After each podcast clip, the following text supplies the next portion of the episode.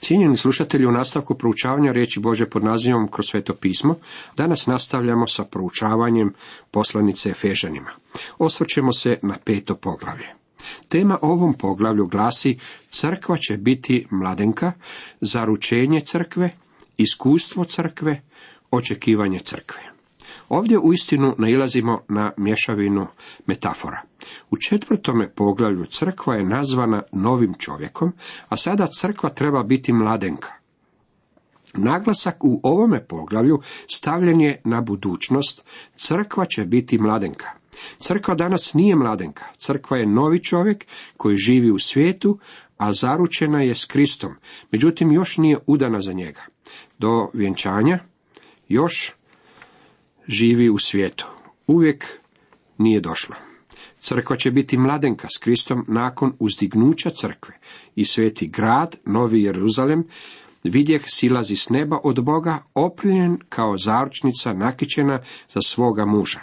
I dođe jedan od sedam anđela, što imaju sedam čaša punih zala, konačnih, te progovori sa mnom. Dođi, pokazat ću ti zaručnicu, ženu Jagančevu, čitamo u otkrivenju 21. poglavlju. Na ovoj zemlji moramo živjeti poput buduće mladenke. Sada smo zaručeni. To je bilo ono što je Pavao napisao Korinčanima. Te zaručih vas s jednim mužem, kao čistu djevicu privedoh vas Kristu. Druga Korinčanima 11. Kada je djevojka zaručena i kada se priprema za svoje venčanje, tada nema vremena za bivše mladiće. Večeras neće izlaziti s Tomicom, traženom sljedeće večeri i Matijom naredne. Zaručena je i ona je sada oslobođena svih njih i oni je više ne zanimaju. Kako možemo mi, koji smo zaručeni s Kristom, živjeti na način na koji živi ovaj svijet? Bićemo jednoga dana predvedeni Kristu. Živet ćemo s njim kroz cijelu vječnost, a on će biti naš gospodin i učitelj. U prvom i drugom rijetku čitamo, budite dakle nasljedovatelji Boži kao djeca ljubljena i hodite u ljubavi kao što je i Krist ljubio vas i sebe predao za nas kao prinos i žrtvu Bogu na ugodan miris.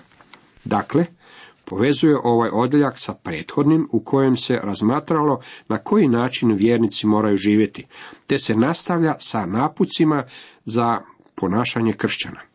Ovi napuci imaju sasvim određeno značenje za crkvu koja će biti predvedena Kristu bez mane i ljage. Takav uzvišeni cilj, koji je u potpunosti Kristovo djelo, je motivirajuća sila za čestito ponašanje i življenje već ovdje i sada.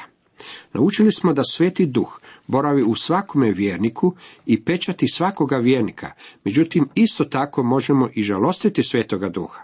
Ako se bavimo stvarima koje se spominju u 31. stihu četvrtoga poglavlja, to znači da ćemo ožalostiti svetoga duha. Međutim, to ipak ne znači da više nismo Božja djeca. To znači da nespašeni svijet neće vjerovati da smo Božja djeca.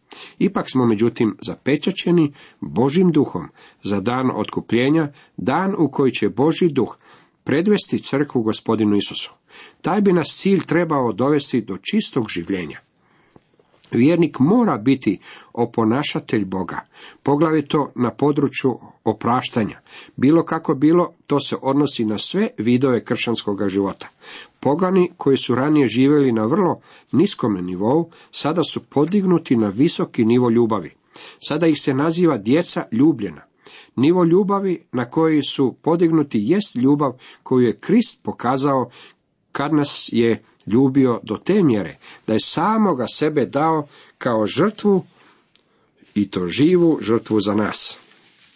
I sebe predade za nas kao i prinos i žrtvu Bogu na ugodan miris je jasan govor o križu.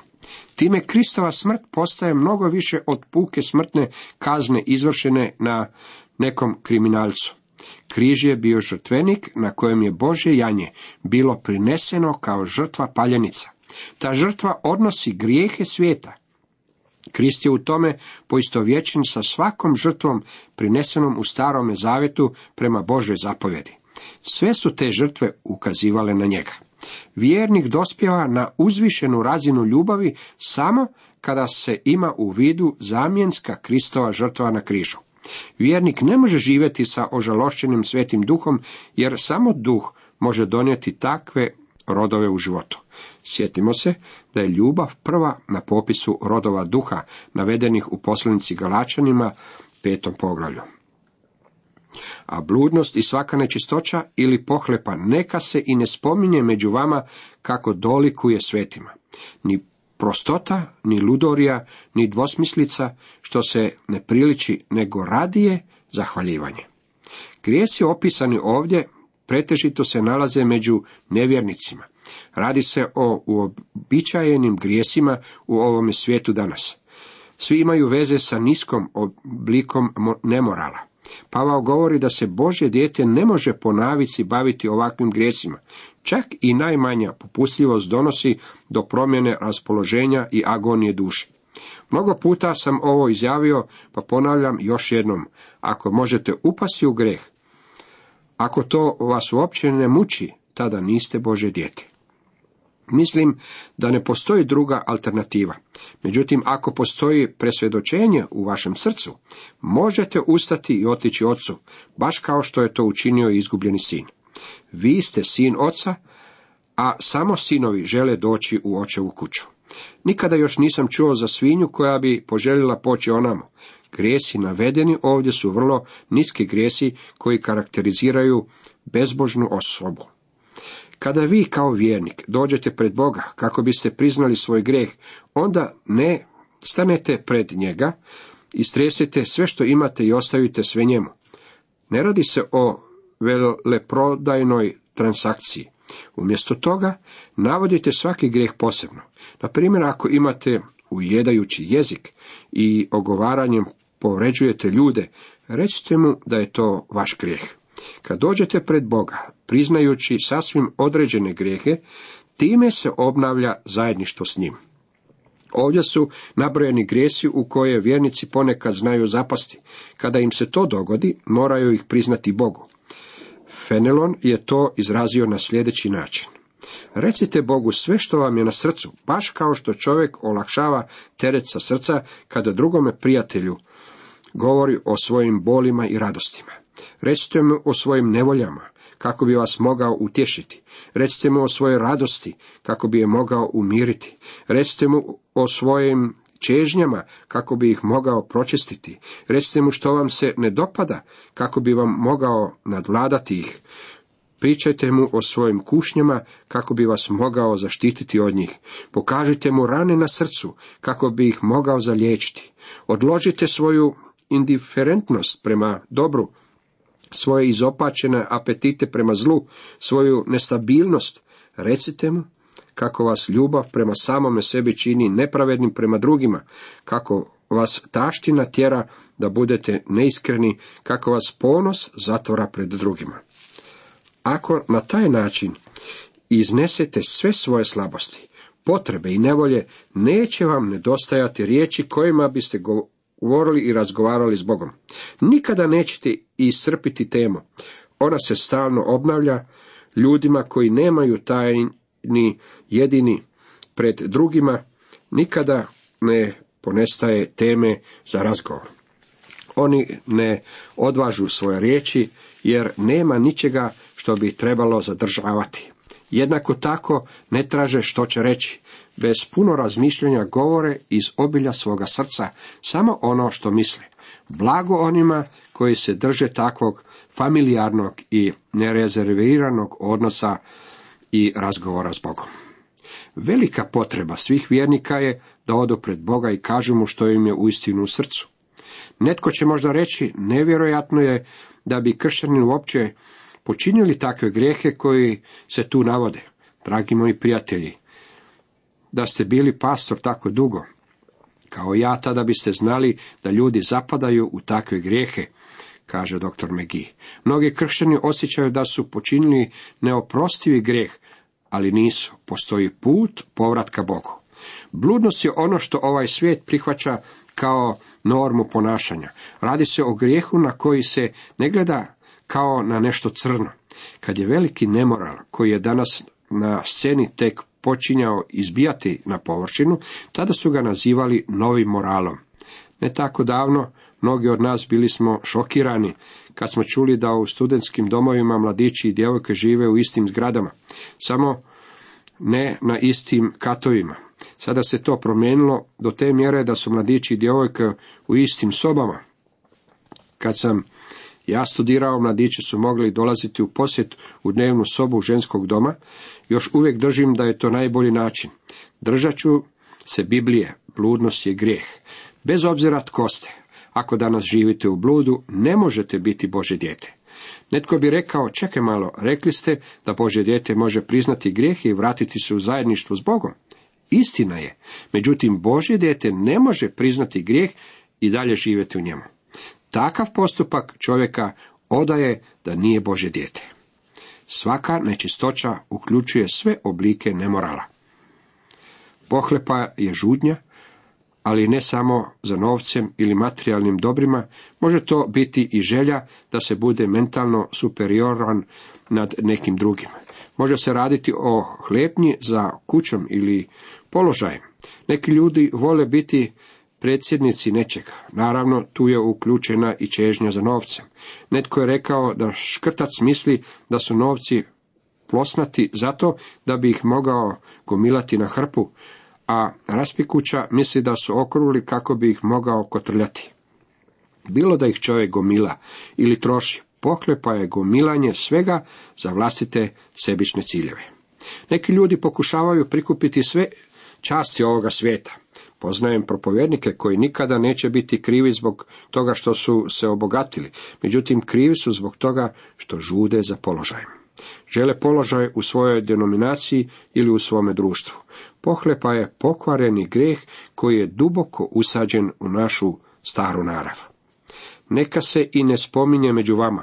To znači da se o njima ne smije govoriti s odobravanjem ili sa željom za time. Očito je da ja ove grijehe navodim bez da ih odobravam ili da čeznem za njima.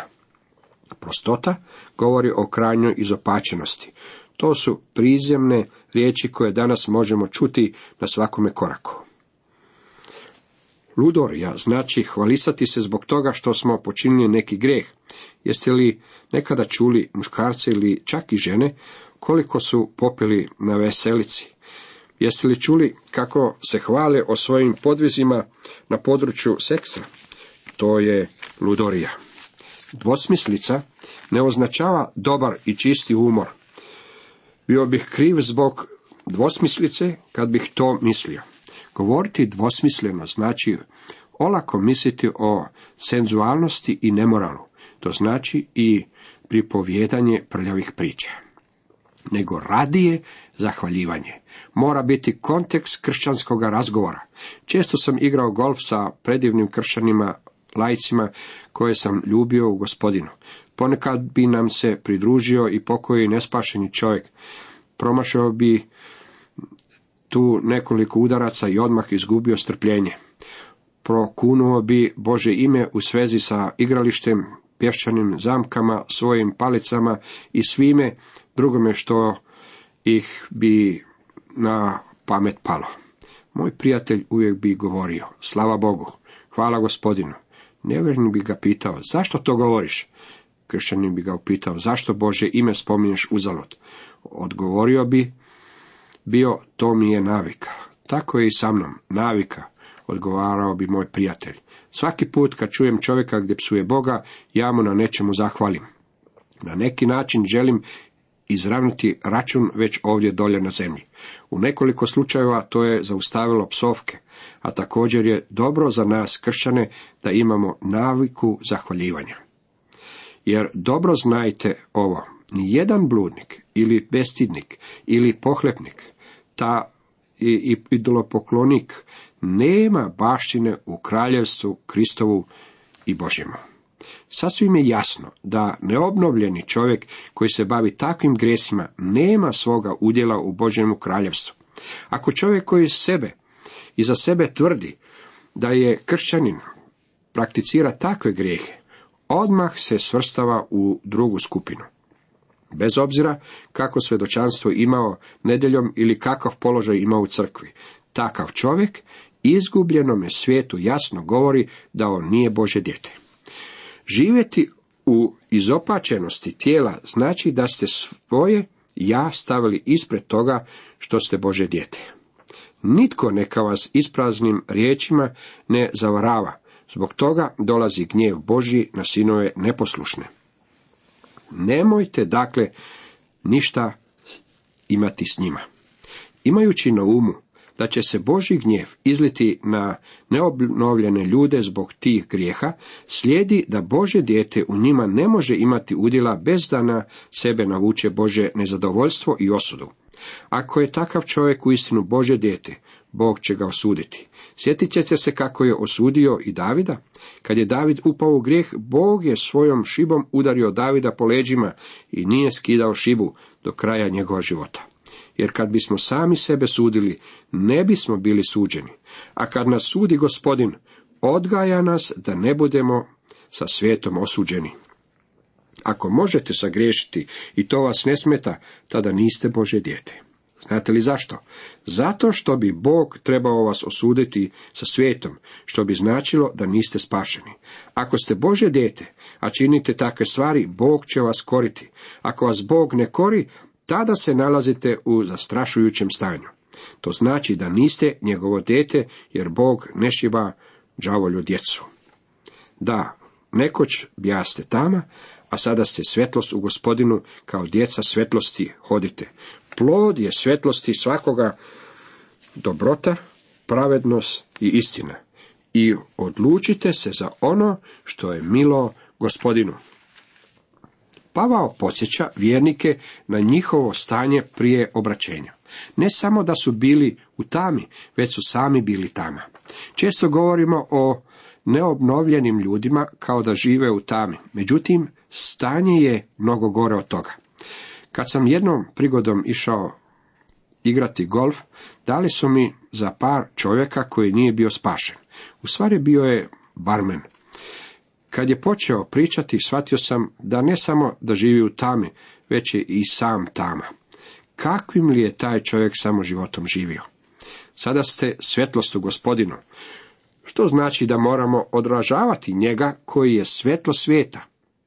Pavao ukazuje na plodove svjetla, navodi karakteristike koje su nerazdruživi suputnici svjetla, svaka dobrota, što znači ljubaznost, pravednost, što znači moralna čestitost, istina, što se odnosi primarno na iskrenost i neposrednost. Vjernik mora dokazivati ili ispitivati svoj život u tom pogledu kako bi vidio živjeli po Božoj volji, a samim time jeli po volji Božoj.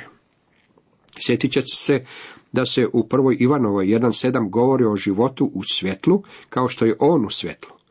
Netko me pitao što znači živjeti u Božjem svjetlu. U Božjoj riječi nalazimo definiciju toga živite u dobroti, pravednosti, moralnoj čestitosti i istini, a to su iskrenost i neposrednost. Naš bi život trebao tako izgledati svim sedam dana u tjednu, a ne samo nedeljom. To znači 24 sata svakog dana i svih 60 minuta svakog sata. A nemajte udjela u jalovim dijelima tame, nego ih dapače raskrinkavajte, jer što potajno čine, sramota je i govoriti. A sve što se razlikuje pod svjetlošću, postaje sjajno, što je pak sjajno svjetlost je. Ne smiju imati udjela u jalovim dijelima tame. Bože dijete jednostavno ne može živjeti u dijelima tame, baš kao što se niti svjetlost i tama ne mogu miješati u materijalnom svjetlu i svijetu. Sramotno je čak i govoriti o stvarima koje oni čine u tami. Ne bismo smjeli čak niti govoriti o njima. Umjesto toga moramo raskrinkavati ili razotkrivati. To ne znači da vjernik mora postati reformator. Time se želi reći da je on svjetlošću koju ima u životu pravi ukor dijelima tame. Svjetlo otkriva sve što tama sakriva. Tamo se ne može oterati time što će joj se propovijedati. Tama nestaje nazočnošću svjetla. Postoji previše kršćana koji pristaju uz kritičarsku ili propovjedničku metodu, žele ispraviti nespašene govoreći im, to ne bi smio činiti. Dragi moji prijatelji, to nije način na koji se pristupa tami. Trebate biti svjetlo. Ne možete ljudima soliti pamet tim stvarima, ne možete im govoriti što im je činiti, a što ne. Stalno primam pisma ljudi u kojima mi pišu kako bih trebao govoriti protiv stanovitih grijeha.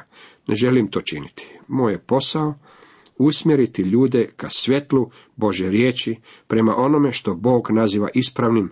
Vidite, nije moguće nekoga zadobiti za Krista držeći mu predavanje i govoreći mu koje su mu pogreške. Nemojte se truditi natjerati nespašenog čovjeka da promijeni svoje ponašanje. On to ne može. Treba se prvo nanovo roditi, kako bi u njegovom životu moglo doći do promjene. Ne mojte mu prijetiti prstom i govoriti ne čini to, ne budi zločesti dečko. Morate biti svetlo, jer će svetlo uvijek imati utjecaja na tamo. Sjećam se jedne drage gospođe u mojoj crkvi koja je imala vrlo domantnan karakter. Prišla mi je i rekla kako je njen suprug nespašen i zamolila me da ga se sjećam u svojim molitvama. To sam predano i činio. Nakon nekog vremena mi je ponovno prišla i rekla da joj muž dolazi u crkvu, ali ne želi odgovoriti na poziv da primi Krista za svog osobnog spastelja. Tada mi je rekla i ovo. Za doručkom razgovaram s njim, plaćući kako bi primio Krista. Kod ručka govorim s njim i ponovno plaćem. Zamislio sam kako to izgleda dva puta na dan jesti sa uplakanom ženom. Rekao sam joj da više nikada ne spomene tu temu pred njim. Trebala bi mu spremati najbolja moguća jela i biti najprijaznija osoba kako zna. Neće to upaliti, odvratila mi je. Trebali bismo svjedočiti, dodala je. Vidite, nije svačala što to znači biti svjedok. Bilo kako bilo, sprovela je moju zamisao u život. Prestala je brbljati pred njim i soliti mu neprestano pamet. Za manje od šest mjeseci taj je čovjek donio odluku za Krista. Ranije je svo vrijeme slušao pogrešnog propovjednika. Ona mu je pridikovala, a svoje vrijeme u stvari trebala biti svjetlost. Zapamtite da se tama ne da otjerati predikovanjem ili propovjedanjem. Samo svjetlost može otjerati tamo. Zato veli, probudi se ti što spavaš, ustani od mrtvih i zasvijetli će ti Krist. Tu nalazimo zapovjed koju je nemoguće izvršiti ljudskom snagom. Na koji se način čovjek može probuditi od mrtvih? Na koji se način čovjek može probuditi iz duhovne smrti? Samo nas Bog može probuditi iz takvog stanja. Držim da Pavao ovdje misli kako vjernici koji su zapali u duhovnu obamrlost trebaju buđenje. Razmotrite dakle pomno kako živite, ne kao ludi, nego kao mudri. Iskupljujte vrijeme jer dani su zli. Zato ne budite nerazumni, nego shvatite što je volja gospodnja. Moj prevod glasi, pazite dakle brižljivo kako živite, ne kao nemudri, nego kao mudri, iskorištavajući vrijeme jer su dani zli. Zato ne budite nerazumni, već razmislite i razumijte što je volja gospodnja. To je još jedan od naputaka za življenje svakome vjerniku. Mora živjeti mudro. Njegov život mora otkrivati kratkoću vremena kao i važnost življenja za Boga. Glavni je cilj vjernikova života ostati poslušan Bože volji. On živi prema Bože volji baš kao što i vlak ostaje na tračnicama. Njegov život u ovome svijetu pokazuje kako pripada Isusu Kristu.